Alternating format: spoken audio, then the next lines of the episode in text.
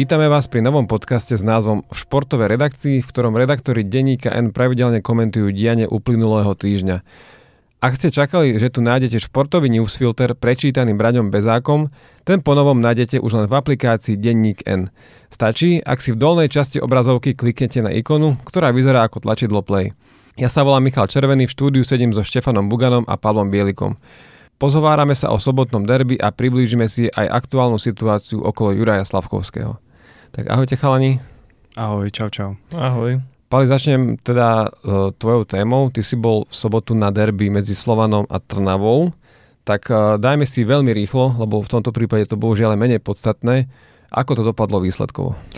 Uh, tak ako hovoríš, najskôr ten výsledok uh, Slovan Bratislava vyhral doma na tehelnom poli 4-1. Uh, obsadil teda druhé miesto a do tej pomyselnej skupiny je o titul, teda postupuje z druhého miesta, keďže lídrom, lídrom zostáva Dunajská streda. OK. A teraz poďme k tomu, uh, čo je bohužiaľ to smutnejšie, ale v tomto prípade dôležitejšie. Čo sa dialo okrem toho, že Slo- Slovan vyhral 4-1? Tak e, dialo sa toho e, celkom dosť. Aj tie varovné signály už boli vlastne hneď na začiatku zápasu. Ja som bol priamo na štadióne, to samozrejme treba pripomenúť. A boli početné, povedzme také výkriky a ak sa to tak dá vôbec nazvať, uh, vulgárne nejaké chorály uh, smerom k jednej aj druhej strane. Pomerne pravidelne opakovali sa prakticky celý zápas. Uh, slovanistickí fanúšikovia napríklad pripravili taký obrovský transparent, kde bola taká modrá, modrá smrtka s kosou a ona vlastne stála nad takým červeno-čiernym, červeno-čiernym kostlivcom spútaným a popri tom sa tak týčil taký nápis s výkričníkom, že smrť e, Spartaku a pritom bolo ešte také číslo 100, čo asi teda predpokladám znamená alebo symbolizuje tú storočnicu e, Spartaka. No. Takže tých vecí a varovných signálov, že to nemusí dopadnúť všetko dobré, bolo pomerne dosť už, už hneď na začiatku. No. A myslím si, že keby sa dialo v úvodzovkách iba toto, že to je iba vulgárne, tak na to sme už pomerne zvyknutí ale teda asi sa to teda zhoršilo. Áno, no, ja samozrejme nie som expert na žiadnu dávovú psychózu a na žiadne to dávové e, správanie, ale aj preto sme na úvod spomenuli ten výsledok, pretože ak v derby vyhráte 4-1, tak je zrejme, že tá porazená strana nebude mať akože veľmi dobrý deň. Poznám to aj ja, som fanúšik tiež jedného nemenovaného futbalového klubu, ktorý e, nedávno dostal celkom, celkom akože nepríjemnú prehru mal. Nechám by sa povedzme, že fandíš United. A... to, to, to, si už aj prezradil tou vetou, že... Hej, veril som, že, že poslucháči si domyslia, že sa nebude musieť takto verejne priznávať, ale hej. Takže viem, že to býva niekedy skľúčujúci pocit. No a keď si napríklad e, v sektore hostí a tvoj tým prehráva 3-0 alebo napríklad 4-1, tak e, je celkom pravdepodobné, že tam bude viac e, nervozity, a v tomto prípade tam bolo aj viac e, agresie. Totižto, keď už bolo zrejme v závere zápasu, že, že Slovan ten zápas dotiahne do víťazného konca, že sa to teda neskončí dobre pre, pre Trnavu a že sa to môže skončiť aj nejakým nepríjemným debaklom, čo sa viac menej asi aj skončilo, keďže ten výsledok je rozdielový, tak stalo sa to, že sa začali vypúšťať svetlice najskôr na tej slovanistickej strane, a už bolo aj celkom dosť dýmu vlastne okolo celého štadiona.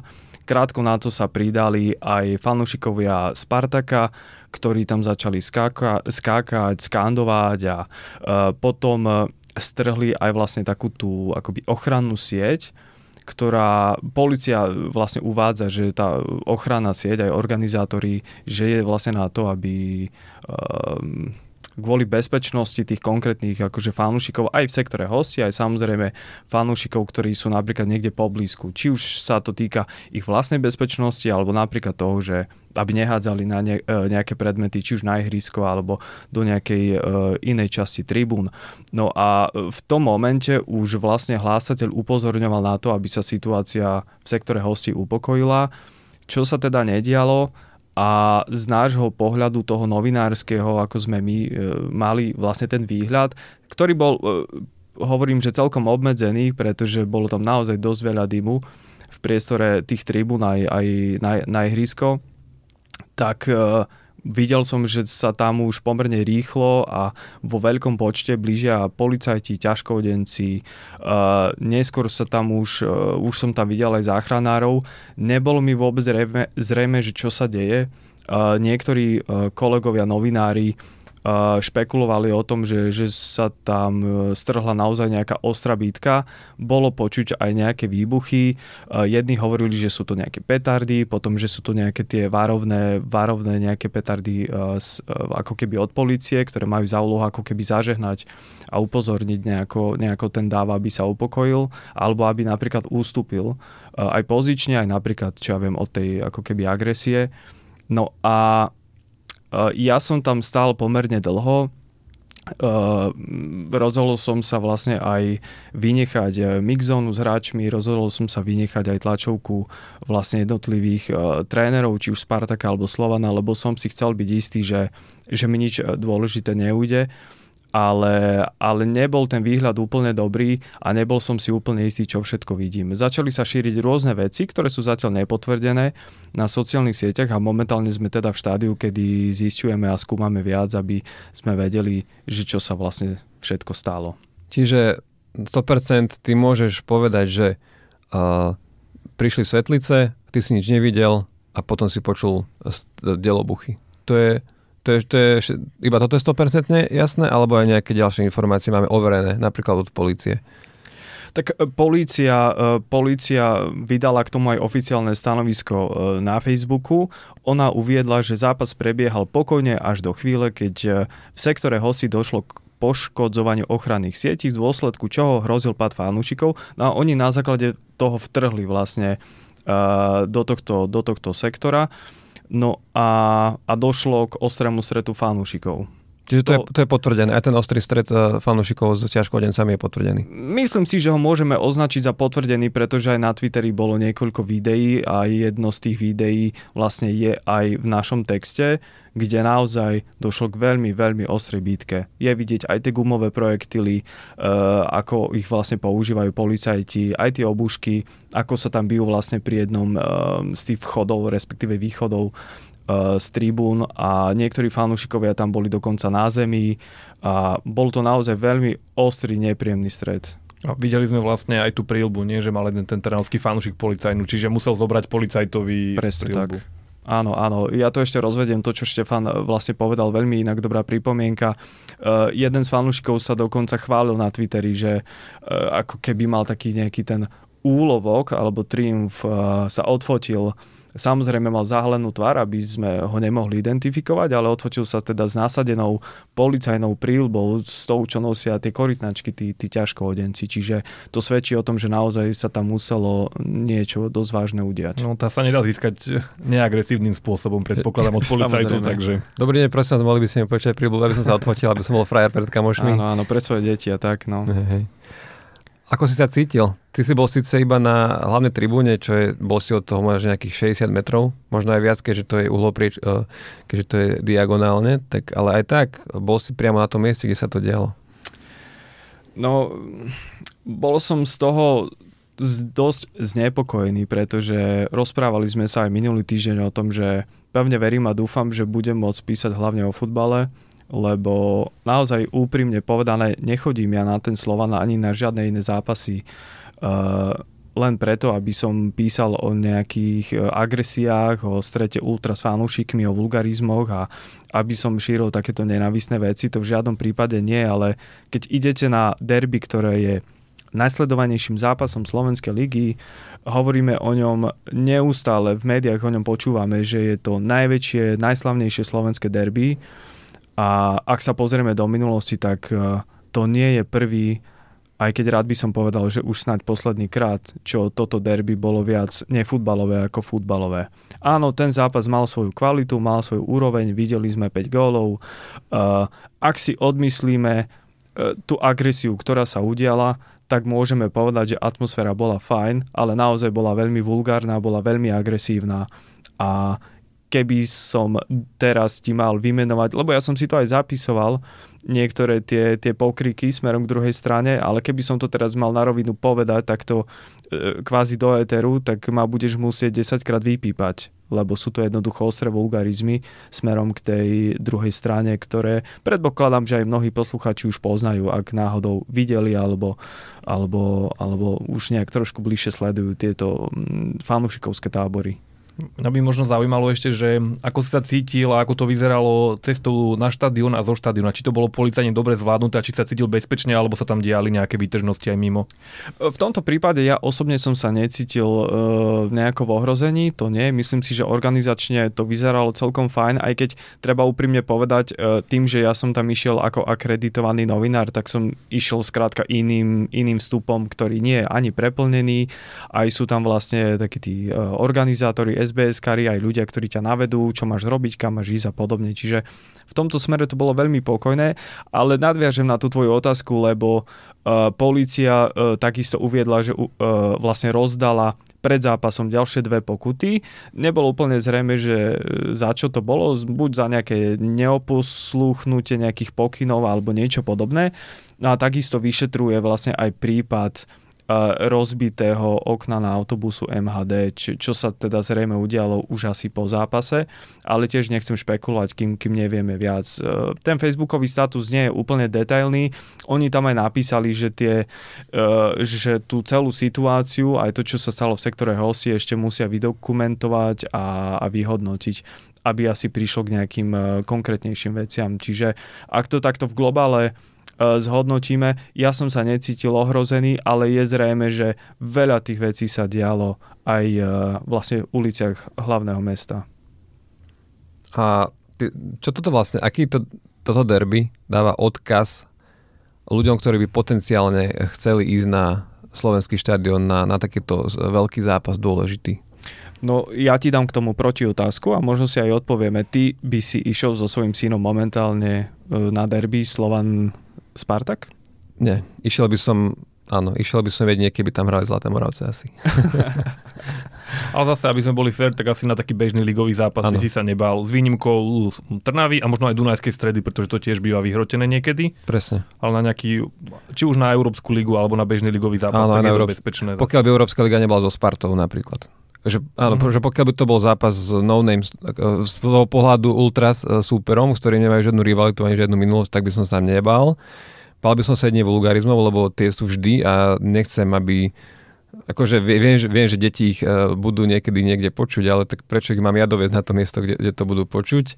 Ale myslím si, že to je vec, ktorú budeš počuť, keby si šiel na Manchester United, aj, aj na Barcelonu, že to mám aj od svetka, ktorý bol na Barcelone, že tam počul tú najznámejšiu španielskú nadávku celkom často. Čiže toto nie je až ten samotný vulgarizm je OK, ale ako, neviem, ako som doma žene vysvetlil, že, že idem na ten futbal, kde, sa, kde ona vy, potom vidí v správach, že sa, že sa tam niekto bil. Hej. No ak by som to, mm, a podľa mňa to ani nebudem preháňať, ale ja si pamätám, keď som išiel na ten zápas s Ferenc Várošom, ktorý hral potom Slovan doma. Tam by som nešiel so synom, áno tak uh, to si pamätám, ja som vtedy prišiel uh, autom do Bratislavy, lebo nežijem priamo v Bratislave. Asi dvakrát alebo trikrát ma otočili policajti, lebo veľká časť toho ako keby výjazdu na štadión bola uzavretá takže som parkoval niekde veľmi, veľmi ďaleko od štadióna, asi, asi tak 30 minút pešo som potom išiel na štadión a neustále ti nad hlavou vlastne krúžila helikoptéra, všade boli ťažkodenci na každom prechode a to si nevieš predstaviť tých ľudí, ktorí išli okolo teba, to boli nejakí povedzme tínedžeri alebo nejaké rodiny s deťmi a oni sa boja, oni jednoducho nechápu, že čo, akože čo sa deje, to je nejaká vojna, alebo, alebo že čo sa akože deje, lebo nie každý sleduje denodenne to, že nejaký Slovan má hrať s Ferencvárošom, nie každý je futbalový fanúšik a oni sa o tom musia dozvedieť takýmto negatívnym spôsobom, že im nad hlavou krúži policajná nejaká helikoptéra, že, že sú všade ťažkodenci, že sú tam tie rôzne vozidlá, ktoré potom Podne pomáhajú. kone.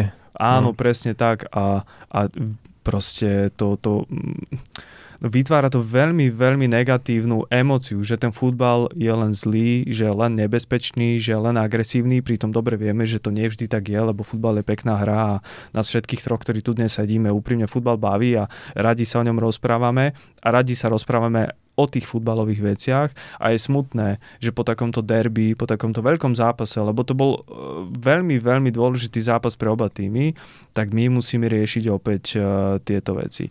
No a ja sa vlastne dostanem teraz k tej tvojej uh, otázke, že že čo toto derby znamená pre slovenský futbal, tak ja som to už aj v jednom svojom texte spomenul, že je to ďalší veľmi smutný deň pre slovenský futbal, pretože podľa môjho názoru, ak si slušný fanúšik a ak e, sa chceš venovať iba futbalu, tak si dvakrát rozmyslíš, či znova pôjdeš na podobný zápas. Nehovorím, že nepôjdeš na Slovan alebo na Spartak, ale konkrétne takéto derby zápasy Slovana so Spartakom uh, už tá minulosť nám pripomenula, že, že nemajú ďaleko od toho, aby, aby tam skrátka vznikol nejaký vážny problém a aby sa to dotklo aj tých bežných ľudí napríklad tie, tie rodiny s deťmi.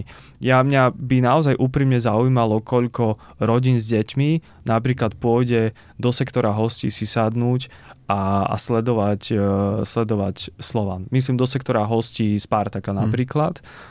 No, neviem, akože úprimne by som sa bál. Ja netvrdím, že každý fanúšik je zlý, to v žiadnom prípade to, to vôbec nie, ale, ale vidíme, že, že to jednoducho nedopadlo znova dobre a momentálne samozrejme sme, sme ako keby v situácii, kedy nemôžeme hovoriť, kto je na vine. Možno sú na vine všetky strany, možno je na vine len jedna strana, ale pamätáme si napríklad aj na to derby, ktoré sa ani nedohralo, keď vtrhli fanúšikovia na ihrisko a, a vtedy bola kritika nielen na Ultras, ale aj na organizátorov, že to jednoducho nezvládli, že to podcenili, že tá reakcia e, prišla neskoro, takže kto vie, kde všade môže byť chyba. No ale na konci dňa ide o to, že znova tu máme negatívnu reklamu pre široké publikum, pre, pre našu slovenskú najvyššiu ligu. No.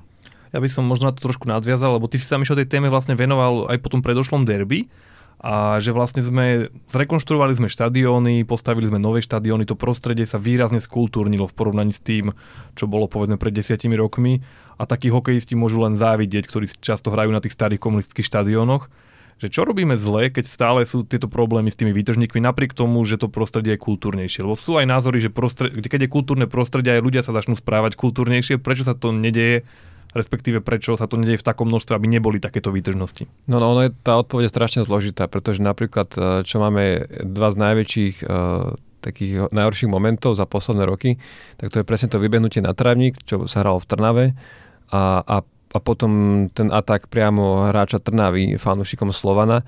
V oboch prípadoch išlo ľudí z cudziny.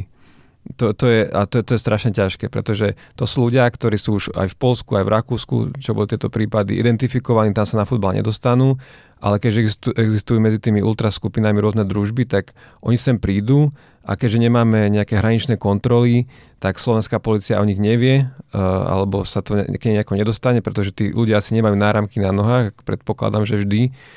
A oni sa potom nejako dostanú na ten štádion. No a teraz je otázka, či teda tam sú alebo nie sú listky na mena a tak ďalej a tak ďalej.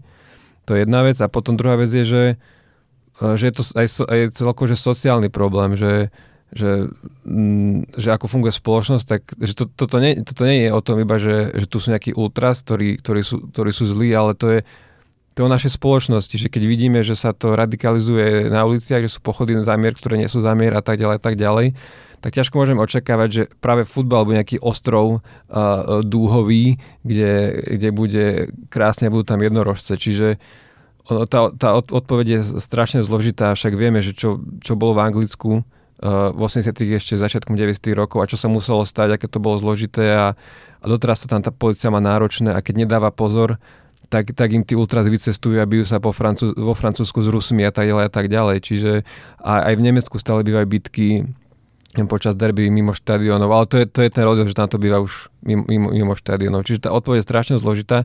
Prostredie tomu určite pomôže, ale, ale, ale skrátka toto je stále nezvládnuté, že stále sa to násilie dostane na štadión. Už len to, že sa dostanú tie svetlice, ktoré sú zakázané, odkedy si ja pamätám, už len to a, a podľa informácií, ktoré som počul, ale nemám ich overené, tak, tak to je normálne, však vieme, toto je ďalšia téma, je SBS, že, že ako sa tam do, dostali tie no. svetlice, že kto robí SBS, však to sú tí istí ľudia, ktorí tam potom prídu do toho sektora, čiže ono je to strašne zložitý problém a nedá sa len je veľmi jednoduché sa poršiť, že za naše dane, tu my teraz platíme tie korytnačky, ktoré sa idú s tými ultras, ale ja na celé spoločnosti, aby, aby sa k tomuto problému nejako postavil, lebo toto nie je len problém futbalu. Samozrejme, ja ešte nadviažem presne na tú sbs Ja chodím na futbal aj nie ako novinár, ale aj ako bežný divák. A ja si nepamätám, aby ma niekedy SBS-kari šacovali tak, že by som ja, neviem, nemohol mať strčenú nejakú svetlicu niekde Presne. vo vrecku. To je veľmi často, či už to bolo naslované, alebo to bolo aj v Trnave na Spartaku, tak to je veľmi, veľmi zbežná kontrola. Ja som mal niekedy plný ruksak, síce som v ňom mal vetrovku, aby mi nebola zima cez druhý polčas, ale oni, ja som nemusel ani otvoriť ten ruksak. Čo keby som v tom ruksaku mal treba z nejakú bombu alebo niečo? To sa absolútne vôbec nerieši, nikto o tom nepíše a nikto o tom nerozpráva. A to je obrovský problém, ako tá sbs zlíháva. A ten problém sme trochu načrtli aj v nedávnom texte, pretože jeden český reporter si všimol, že SBS kary, ale to je zase trošku už ďalšia téma a nemusí vyslovene spolu hneď súvisieť, že niektorí e, členovia slovanistické vlastne SBSky mali našité rúske vlajky aj s takým tým uh, popisom príznačným uh, rasy a vlastne um, v azbuke a on to potom riešil uh, s vedením klubu, vedenie klubu mu odpísalo, že teda, uh, že to prešer, prešetrujú a že vyvodili nejaké dôsledky a podobne, ale nedostal konkrétnu odpoveď, čo, ako, aké vyvodili dôsledky, čo keď ten istý človek tam znova je, len nebude mať našitú tú vlajku.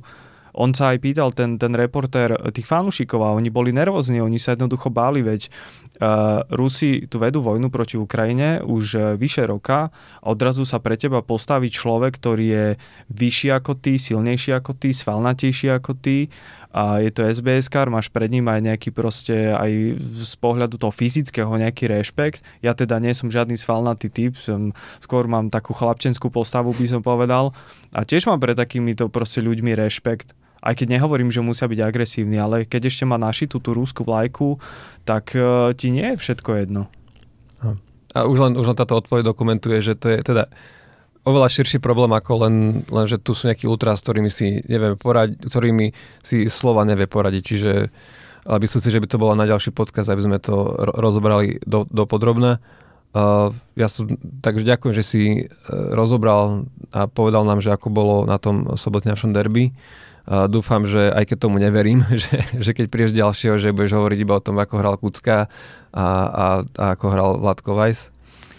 No, uvidíme. Ja pevne verím, že áno. Pevne verím, že áno. Veď no. už eh, vo štvrtok bude hrať eh, Slovan eh, v Bazileji, čomu sa nebudem, myslím, venovať konkrétne ja, ale tak verme, že všetko dobre dopadne, lebo aj to je tiež nepríjemná minulosť, hoci neraz zdržiavam, ale písal som viackrát tie texty o Slovane na tých európskych trávnikoch a slovanisti teda museli platiť veľa pokút od UEFI. Vlastne aj Kmotrik, e, Ivan Kmotrik, starší majiteľ, už mal také vyjadrenia, neviem, či to bolo v našom médiu alebo, alebo, v, nás, alebo v konkurenčnom, že už ho to jednoducho nebaví stále platiť tie pokuty za tých ultras, čo to tam stvárajú a uh, ako skandujú, aké transparenty tam nosia. Jednoducho uh, aj to je možno ten dôvod, prečo sa tá návštevnosť e, nemá vlastne prečo zlepšiť v najbližšom období. Áno, jeho to nebaví, ale zároveň e, je generálnym riaditeľom toho klubu človek, ktorý je pravoplatne odsudený za hajlovanie, čiže tak, tak čo? No, to by bolo na ďalšiu tému jeho návrada celkovo, ako tento klub funguje. Krátka, mohli by sme aj podcast každý asi iba o Slovane, tam sa, tam sa deje toľko vecí. Dobre, pani, poďme na ďalšiu tému. V tomto prípade ide o hokej a v NHL a tam sú bitky teda iba civilizované. No aj keď tiež je to taký prežitok, že, že keď eh, hovoria tie týmy radi, že ten hráč to vlastne nakopne to mužstvo, keď sa mu nedarí a pobije sa, ale nejaké dáta chýbajú, ktoré by to potvrdzovali, že to naozaj nakopne, takže je to taký, taký prežitok podľa mňa. Mne, mne by nechýbalo, keby bitky, že úplne zmizli z NHL. Áno, ak, ak má spraviť úplne že premostenie, tak aj Juraj Slavkovský má svojho bitkarského ochrancu. Áno, Arbera Žeka, ktorý je strašne sympatický, napriek tomu, že sa, že sa akože bije. No, takže je to, je to nejaká súčasť tej hry, takže to treba do istej rešpektovať, ale keby to raz prestalo byť súčasťou tej hry, tak minimálne podľa mňa tá hra oveľa nepríde. A to ďalšie... inak, prepač, prepač, to je inak zaujímavý postreh, aj keď si uvedomujem, že toto vôbec nie je téma tohto podcastu Bitky v NHL. Ale to je zaujímavý postreh, lebo ja počúvam nejaké tie hokejové podcasty a teraz sa riešila vlastne aj tá téma, prečo klesa sledovanosť, alebo prečo klesla sledovanosť v NHL, čo je samozrejme na veľmi dlhú tému, ale uh, viacerí podcasteri tvrdili, čo sú nejakí tí uh, dlhoroční alebo od detstva sú veľkí fanúšikovia nhl tak im práve, že toto chýba, že, že tá tvrdosť sa vytráca, že tých bytiek je menej ako, ako v, tej, v tej staršej nhl čiže je to zaujímavý postrek z tvojej strany, že ty to vidíš opačne, že ty si skôr asi ten typ, ktorý chce ten rýchly, kombinačný kreatívny hokej, predpokladám. Podľa mňa je viacero tých názorov, ktorí sú vlastne už proti bitkám, lebo naozaj na to, možno sa bude míliť, ale pokiaľ viem, tak na to ani nie sú dáta, že by to nejak veľmi pomohlo a naozaj, že sa dva ľudia pobijú na peste, len pretože odjak živa sa pobili na peste, je také zvláštne. Vlastne sa aj hovorí, že tá liga je teraz najlepšia, aká kedy bola, že, že najviac sa oceňuje šikovnosť a nie som taký, že mi prekážala tvrdá hra, akože v rámci zápasu. Aj tie bitky, oni, oni sú vlastne férové, lebo je tam určite je bitka viac v pohode, ako keď niekto dá nejaký škaredý bodiček zozadu na, na hlavu alebo tak, takže ja ani toho Arbera Žeka aj vôbec neodsudím na to, že sa chodí pobiť. Kým je to súčasť pravidiel, tak tí hráči, ktorí to robia, tak je to vlastne ich úloha v tom týme neprekáža mi to, dá sa povedať, ale keby som mal dnes hlasovať, že či zajtra majú byť bitky v NHL ešte povolené alebo zrušené, tak ja hlasujem za zrušené, ale hovorím, že ne, neprekážajú mi tí hráči, ktorí sa idú pobiť. Oni, oni nie sú tí, ktorí sú ktorí si to vymysleli. Pal, ja som mal pripravený skvelý ďalší mostík, ale ty som ma prerušil. Teraz to už nebude také dobré, ale ja to aj tak poviem. No, čiže aj, teda aj keď má Jura Slavkovský to ochrancu, to Arbera Šekaja, tak ja tak ho neochránil pred zranením. to bol mostík, čo? Neviem, no a teraz poďme, neviem, poďme bol, k tej neviem, téme. či bol až taký skvelý. no, takže poďme teda tak vlastne k téme, o ktorej sme chceli hovoriť, že Juraj Slavkovský je zranený a my vlastne máme nové správy o tom, že či, e, keď sa dá dokopy, že či príde na majstrovstvá sveta. Áno, tak ono sa vlastne reálne ani nič, nič také nestalo, ale máme to už aj potvrdené slovami generálneho manažéra Kenta Hughesa, že Montreal ho na tie majstrovstvá nepustí.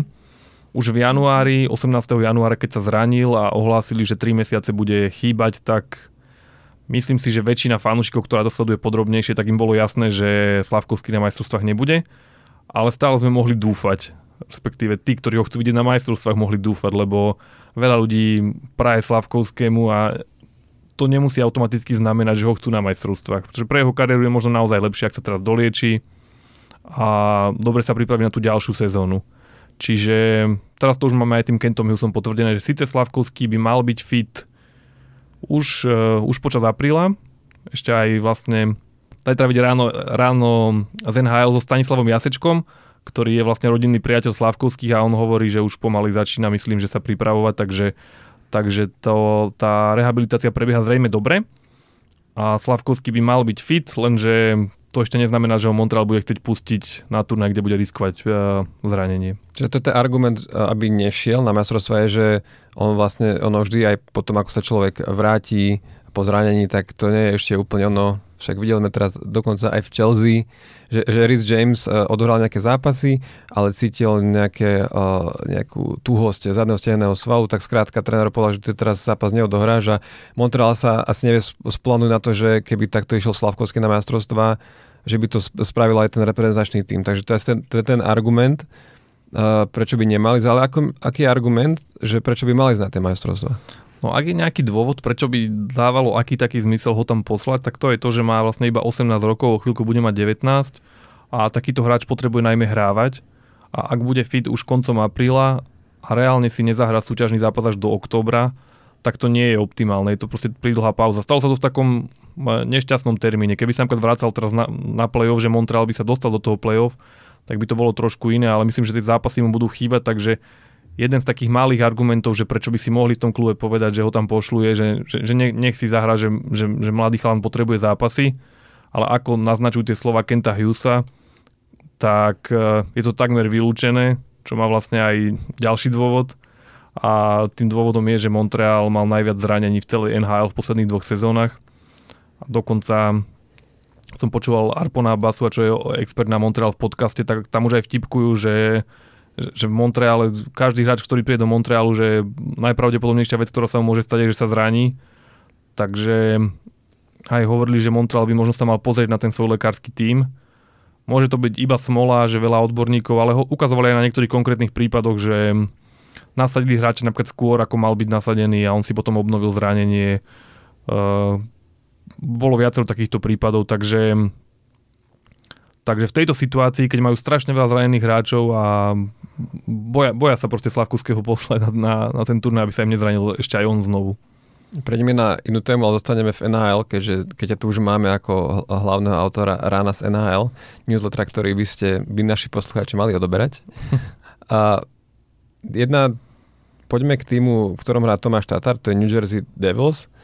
A prečo je pre nich dobré, že prišiel Timo Mayer? Mm, je to dobré, ako by to bolo dobre pre každý tým, že je to vlastne jedna, jedna z najväčších hviezd v lige a bol to najlepší hráč, ktorý bol vlastne dostupný na trhu momentálne, takže sa im podaril výborný úlovok, ktorý ich okamžite ich posilní a dôležité je nielen to, že ich posilní krátkodobo na toto playoff, ktoré sa blíži, ale posilní ich aj dlhodobo. Ak sa s Majerom dokážu v lete dohodnúť, čo sa s najväčšou pravdepodobnosťou stane, tak majú hráča, ktorý má teraz, ak sa nemýlim, 27 rokov a môže byť na vrchole ešte povedzme 6 rokov. A to je presne to okno, keď oni budú chcieť pravidelne útočiť na Stanley Cup. Už to bude aj so Šimonom Nemcom, ktorý túto prvú sezónu ešte hrá na farme, ale očakáva sa, že už budúci rok eh, by mohol byť v prvom týme. A dokonca ten Majerov príchod eh, priamo s tým súvisí, pretože ak, aby si mohli dovoliť Majera, tak musia niekde ušetriť a je pravdepodobné, že budú že sa zbavia niektorého skúsenejších obrancov, aby mali miesto v platovom strope a tým pádom uh, Šimon Nemec za 950 tisíc dolárov je tam, majú, majú vlastne výbornú náhradu a talentovaného hráča, ktorého chcú rozvíjať.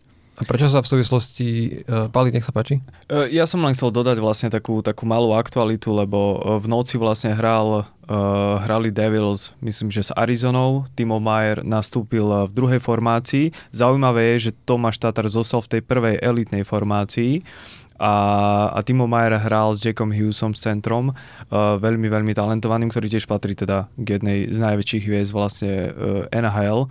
No a Uh, Timo Mayer vlastne dal aj prvý gól v tomto zápase, čiže tak trošku potvrdil. Samozrejme, ten zápas nerobí uh, ako keby ten big picture, picture ten, ten veľký ako keby, ako keby obrázok o tom jeho potenciálnom prínose, ale, ale začal, začal veľmi dobre. Začal veľmi dobre. Ty si spomenul toho Tomáša Tatara, že zostal v prvom útoku, ale ešte pred týždňom dvomi sme písali, že je pravdepodobné, že vlastne Majerov príchod bude znamenať Tatarov odchod. To, to prečo? To tak, uh, prečo no, sme tak špekulovali? No aj, aj k tomu vlastne prvému útoku sa trošku vyjadrím, že oni vlastne tým, že majú dvoch úplne že top centrov, baje boli bývalé draftové jednotky Jacka, uh, Jacka Hughesa a Nika Hischiera, tak oni majú vlastne dva prvé útoky a môžu si vybrať, že keď si v druhom, ako by si bol v prvom, tam to naozaj tak platí. Takže Takže to je naozaj e, zaujímavé, že sa Tatar udržal, ale ani nie preto, že Majer je v druhom útoku, pretože tie dva útoky sa naozaj rovnajú, ale preto, že napríklad 6, milióny, 6 miliónový Čech Palat hrá v treťom útoku, takže Tatar vlastne hrá na úkor hráča, ktorý zarába viac. A Jegor Šarangovič, ktorý hral aj v prvom útoku počas sezóny, on tak e, pendluje medzi tými útokmi, tak teraz skončil na tribúne, pretože ten zápas predtým sa mu nevydaril ale tiež preto, že na toho Majera bolo treba nájsť miesto. A pokojne sa môže stať, že keď sa Tatarovi nevydarí 5 zápasov za sebou, tak on bude na tej tribúne, lebo ten Šarangovič je kvalitný hráč, ktorý akože patrí do týmu. Takže Tatarovi sa okamžite zvýšila konkurencia. A prečo ho to môže ohroziť? Už preto, že Tatar zarába 4,5 milióna dolárov, čo sa čo budúci rok môžeme povedať, že určite nedostane od nikoho.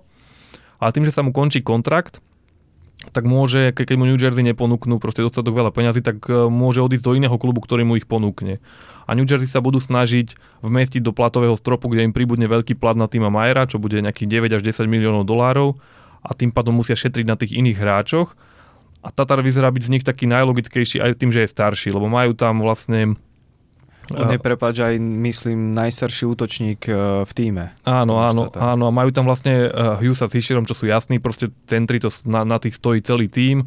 Potom výborne hrá mladý Mercer, uh, výborne hrá Jasper Brett, týchto si určite udržia. Palat má podpísaný kontrakt na viac sezón, takže Tatar je vlastne z tej skupiny taký, že najľahš- najlogickejšie je zbaviť sa Tatara, aby proste mohli mať toho Majera. Jedne, že by Tomáš Tatar možno zobral nejaké že veľmi veľké zníženie platu a potom by sa im vošiel do toho stropu, pretože musia s ním byť tento rok spokojní, hrajú výborne, Tatar patrí medzi špičku ligy v plus minus. Ešte keby bol efektívnejší, že by mal viac, viac kánskych bodov, tak by to bolo asi úplne ideálne a možno by hľadali ešte viac tie cesty, ako ho udržať v týme. Ale výborné pre neho je už to, že vlastne sa tam udržal túto sezónu, pretože to znamená, že bude hrať v play-off a môže sa konečne zbaviť tej nálepky hráča, ktorý nedokáže hrať dobre v play-off, ktorá je podľa mňa až, až trošku nezaslúžená, takže tento rok môže ukázať, e, čo vlastne naznačil, že na tých majstrovstvách sveta, kde bol kapitán slovenského týmu, že, že je tým lídrom aj do tých ťažkých zápasov. Takže bude veľmi zaujímavé sledovať play-off New Jersey a keď sa mu to play-off vydarí, tak e, keby si ho aj New Jersey nenechá, tak nejaký iný tým môže mať do neho ešte veľký záujem, pretože tento rok hrá naozaj dobre. Tak, tak. A pokiaľ je ešte Tomáša Tatara New Jersey, tak mne, mne tak napadlo, že však som v týme, ktorý má ktorý je teraz výborný a chce mať v kariére e, minimálne Stanleyho pohár, tak asi je logické, že by prijal to zníženie platu, alebo je to Jersey také naozaj dobré, že sa tam oplatí zostať s nižším platom, aby si dosiahol na ten, na ten Stanley Cup? Te, teoreticky áno, ale aby hráč išiel možno na nejakú polovicu svojej hodnoty, tak to je zase Treba, prepač povedať, zvláštne. že Tomáš Tatar má na svoje pomery veľmi dobrú sezónu, že ak ju porovnáme e, s tou predošlou sezónou, tak on už e, neviem koľko zápasov dozadu vyrovnal svoj rekord z predošlej sezóny. Aj tí vlastne analytici zahraniční hovoria, že, že má ako keby rapidný vzostup oproti tej predošlej sezóne. Aj Tomáš Tatar, keď som sa s ním v lete rozprával, tak e, vstupoval do tejto sezóny s veľkým sebavedomím, cítil sa výborne, cítil sa zdravo, že ho konečne neobmedzuje žiadny COVID ani žiadne zranenia a zrejme sa chce aj v tej nhl udržať čo najdlhšie. Na čo si budeme hovoriť, tak je to samozrejme aj o peniazoch. My samozrejme nie sme v tej situácii, kde sa točia nejaké veľké milióny, ale ak si napríklad na sklonku kariéry, ak ťa napríklad čakajú ďalšie 2 roky, povedzme, alebo 3 v nhl tak e, je veľký rozdiel, či budeš za rok, teda ročne zarábať 2 milióny alebo 4,5 milióna. Čiže tam je aj motivácia, aby, aby išiel niekam inam, ak mu niekto ponúkne uh, lepšie podmienky. Ale nemusí ísť len o peniaze. Môže ísť aj o to, že môže povedzme na konci sezóny cítiť od generálneho manažera alebo trénera týmu, že, že mm, už to chcú stavať, ja neviem, na mladších hráčoch a tak ďalej a že priestor môže dostať niekto iný a že môže ísť niekam inám, kde je tým v prestavbe a potrebuje presne takého skúseného 32 alebo potom už neskôr 33 ročného Tatara, ktorý už hral niekoľko sezón v NHL a má čo povedať tým mladším.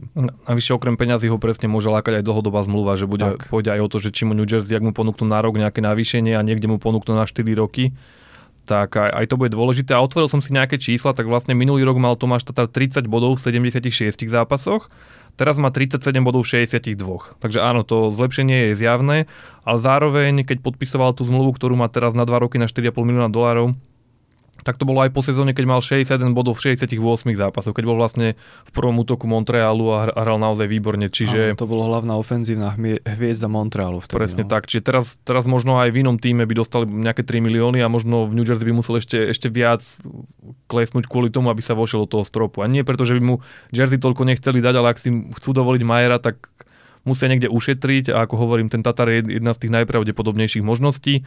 Aj keď v play-off sa môže stať čokoľvek, možno bude najlepším strelcom týmu v play-off, keď to mhm. preženiem a zrazu celá situácia bude iná, takže uvidíme, čo sa stane v lete.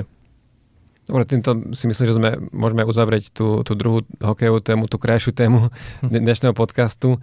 Ešte máme že na konci uh, tohto nášho postav, podcastu v športovej redakcii takú rubriku, že čo chystáme tento týždeň tak ja poviem, že ja chystám, že mám od voľno, čiže sa, čiže sa veľmi teším.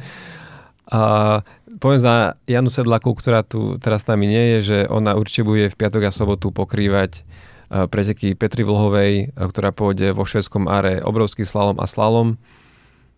A vy chalani, čo budete, čo budete robiť? Pality, keďže ja to nebudem, tak budem musieť oveľa viac editovať. Čiže Áno, áno, ja budem e, viacej editovať, menej tvoriť, takže mňa sa tento týždeň až tak veľmi netýka, ale mám rozpracovaný jeden uh, pohybový text, na ktorý sa veľmi teším. Uh, som aj v kontakte s jedným expertom na migrénu, veľmi sympatický, ale hlavne veľmi, veľmi inteligentný a vzdelaný pán a chceme spolu dokončiť text o tom, ako športovať pri migréne a prečo je šport dôležitý, ak sa liečite na tie migrenózne záchvaty alebo ataky, alebo ako by sme to teda mohli odborne nazvať. Takže snad sa mi to už konečne podarí dokončiť.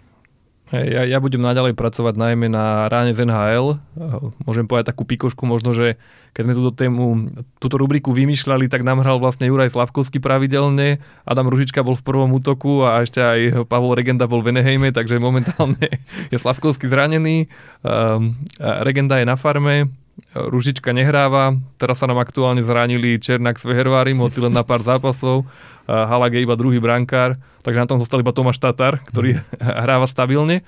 Napriek tomu sme sa ale rozhodli pokračovať v tom denne a máme na to aj dobrú vlastne odozvu čitateľov, takže, takže prinášame témy z NHL naďalej, či už aktuálne, alebo aj nejaké rozhovory s bývalými hráčmi a podobne, takže budeme aj tento týždeň sa tomu venovať.